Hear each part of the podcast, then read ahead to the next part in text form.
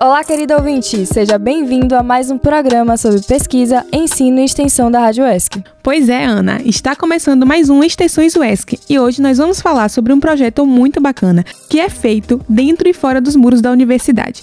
Esse projeto teve início em 2018 e trabalha a educação ambiental para a melhora da qualidade de vida e conservação da natureza. Olha, já estou aqui na expectativa para falarmos mais sobre ele, viu, Mari? Então chega de mistério. Hoje estamos recebendo aqui uma das coordenadoras do projeto Aliança dos Saberes, a professora e doutora em Ecologia Camila Rigueto Cassano.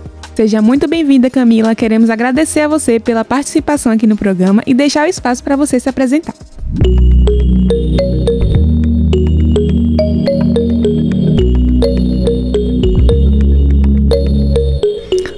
Dia, bom dia meninas, bom dia a todos que estão nos ouvindo. Meu nome é Camila, eu sou professora do Departamento de Ciências Biológicas e trabalho no Laboratório de Ecologia Aplicada à Conservação. Estou na UESC desde 2012 como professora, inclusive fui aluna daqui no mestrado também. Professora, e além de você, né, ser uma das coordenadoras do projeto, ele também conta com a Maíra Bentimol e a Cristiana Profice.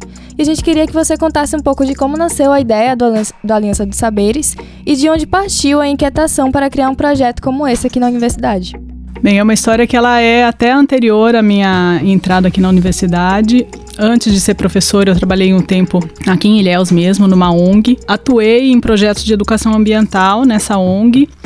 E uma das colegas com quem eu trabalhei lá no começo dos anos 2000, ela continuou, ela sempre trabalhou com educação ambiental e aí quando eu vi a oportunidade de voltar a atuar um pouco nessa área, então a gente se juntou, hoje ela coordena a parte de educação ambiental de um projeto de conservação do mico-leão da cara dourada. Final de 2017, começo de 2018, a gente foi conhecer, a gente reuniu um grupo de alunos e professores aqui e a gente foi conhecer esse projeto que é o projeto Bio Brasil, já com o propósito, né, de estar lá para conhecer o que eles fazem e nos inspirar para propor nossas próprias ações e somar com ações que eles já desenvolviam ali na região de Una. Então foi a partir daí que no início de 2018, então a gente idealizou, né, com objetivos, com linhas de ações, o projeto Aliança dos Saberes. E a gente viu também, né, que vocês têm um site com todas as informações sobre o projeto, além do YouTube também, onde vocês colocam conteúdo conteúdos informativos e muitos outros. E a gente quer saber como a Aliança dos Saberes trabalha a educação ambiental de forma crítica nessas plataformas e fora delas. Então, como eu estava contando para vocês, né, é, na plataforma, nas plataformas, a gente tem essas postagens de alguns vídeos. Um dos materiais bem que eu acho bem interessante são os jogos que a gente já produziu, que eles podem ser baixados e impressos e, e jogados com professores nas escolas. Então são os dois principais materiais. A gente também está trabalhando na produção de um, de um livro, de um caderno de atividades, também com foco em, em escolas de ensino fundamental 2 e médio. Mas o uso que é feito desse material que está nas plataformas, a gente não conhece muito. Né? Então eu tenho um pouco de receio de né, poder afirmar que de fato isso está sendo utilizado para uma educação ambiental crítica e como principalmente, né? Mas na outras atividades nossa, né, em campo, a gente tem trabalhado desde 2018 já numa escola municipal em Colônia de Una e lá então a gente tem uma continuidade de trabalho, obviamente foi um pouco interrompido aí nessa parte da nesses anos da pandemia, mas a gente não perdeu nunca o contato com eles.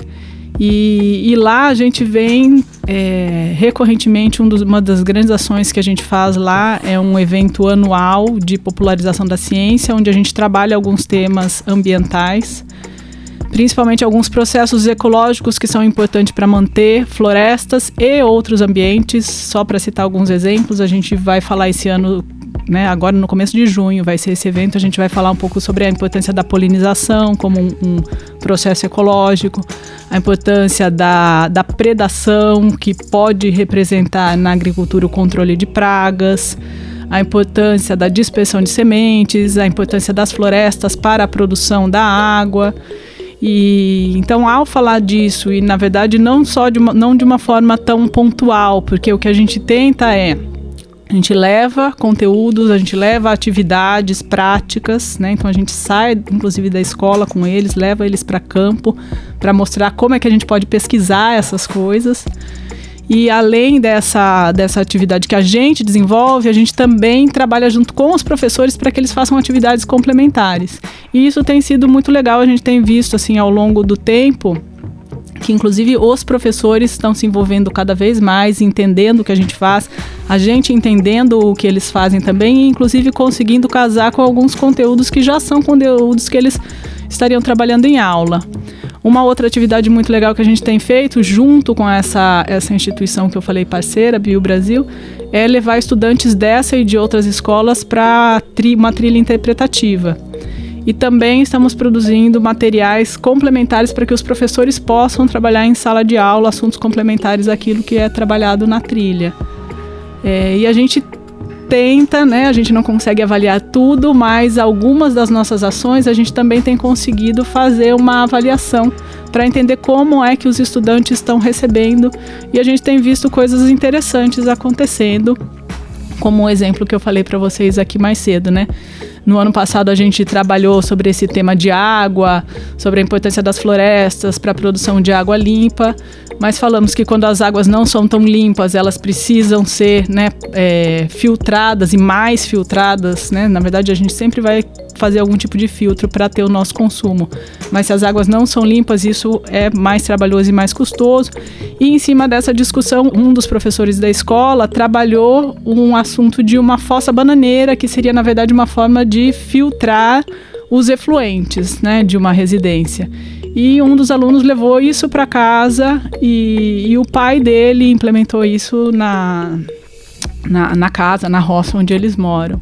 Então a gente vê como, né, aos poucos as coisas que a gente está trabalhando na escola vão sendo incorporadas até no dia a dia deles, né? E vocês trabalham com a escola municipal, né, Cândido Romero, você está falando sobre essa questão das parcerias, mas como foi que surgiu essa parceria com a escola e como outras escolas também podem entrar em contato com o projeto para firmar essas parcerias? Então, essa escola, de novo, vem desse, dessa história que eu contei, né, lá do começo dos anos 2000, onde na ONG é, a gente já tinha feito um trabalho lá. E então é, eu e essa colega do chama Ana Cláudia do projeto Bio Brasil, a gente já conhecia alguns professores, a coordenadora da escola. Então a gente né, foi a primeira escola da qual a gente se aproximou a gente já tentou levar né, um, um pouco deste trabalho que a gente faz lá para outras escolas. O que a gente conseguiu até hoje foi essa questão da trilha mesmo, né? Que hoje, no começo, era mais focado para eles. É, e agora, esta colega, ela conseguiu, então, firmar um, um um convênio com a prefeitura para que a prefeitura então né trouxesse outras escolas para estar tá trabalhando. E a gente então essa é uma atividade em parceria que a gente tem com, com esse outro projeto né? E, então a gente tem levado outras escolas. A gente gostaria muito de ter pernas para trabalhar em várias outras escolas, mas isso demanda tempo, isso demanda gente. Assim, a gente ainda não tem hoje essa capacidade instalada no projeto. Eu acho que vai ser uma construção gradual e né, ao, longo do tempo aí. E é importantíssimo projetos como a Aliança dos Saberes que trabalham com essa perspectiva da educação ambiental, né, de diversas formas dentro e principalmente fora do campus. Então a gente queria fazer uma última pergunta, que é como os estudantes e professores recebem né, esse projeto? Olha, eu, né, como eu falei, assim, né, essa, essa experiência mais de longo prazo, né, que a gente tem com a escola, os estudantes, eu acho que para eles sempre teve uma receptividade muito boa, porque eu acho que são coisas diferentes do dia a dia da escola e que eles se interessam, são coisas que saem um pouco do quadradinho da sala de aula. Embora lá seja, seja uma escola onde eles já proporcionam assim algumas atividades diferentes, eles têm um trabalho de inclusão forte nessa, nessa escola. Mas eu acho que assim, o fato de levar para fora dos muros da escola ou levar é, equipamentos que eles não têm acesso, né, ou até falar sobre com mais propriedade sobre assuntos que não, né, não fazem parte tanto do conhecimento dos professores, eu acho que isso sempre atraiu bastante os alunos.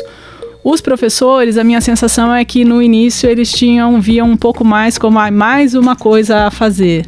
E acho que com o tempo, entendendo mais o que a gente faz, isso está sendo mais. É, eles estão conseguindo incorporar isso mais como uma parte do trabalho deles e que traz coisas positivas para o trabalho deles também. E se vocês me permitirem, eu queria falar sobre uma outra atuação em escola que eu esqueci de falar antes, que a gente está recebendo escolas aqui dentro da UESC também para conhecer o laboratório de ecologia. Então, isso é uma ação recente que começou no segundo semestre do ano passado, uma ação recente do projeto. Aí a gente tem uma capacidade de interagir com, com mais escolas também, porque são eles que vêm para cá e então fica mais, mais fácil da gente é, atingir um número maior de escolas. Conhecer para conhecer especificamente o laboratório de, de, ecologia, além de outras coisas aqui na UESC, né, que existem vários projetos que recebem estudantes. Camila, a conversa estava ótima até agora, mas infelizmente o tempo do nosso programa está finalizando. Mas a gente queria saber, né, um projeto tão bonito, tão interessante, tão importante para a educação ambiental, como os estudantes ou outros professores eles podem entrar na equipe e participar do projeto? Então, eles podem entrar em contato, né, os, os alunos da biologia, eles já conhecem, né, tanto a mim quanto a Maíra, então fica mais fácil, mas eles podem procurar, tanto né, é, estudantes quanto professores podem procurar a gente o laboratório de ecologia aplicada fica ali na base ambiental, que fica aqui dentro da UESC, e a gente, não sei se é possível, a gente disponibilizar para vocês algum contato mais próximo. Gente gostaria de agradecer a sua participação. O bate-papo até aqui foi ótimo, foi bastante interessante e que você possa voltar mais vezes para conversar sobre esses assuntos tão importantes, né? Por hoje é isso, pessoal. Agradecemos a você que nos ouviu até o final e lembrar que caso você perdeu o episódio anterior, é só ficar sintonizado na nossa programação ou acessar o Spotify da Rádio S. Lembrando que o programa vai ao ar quinzenalmente toda terça-feira, então até a próxima.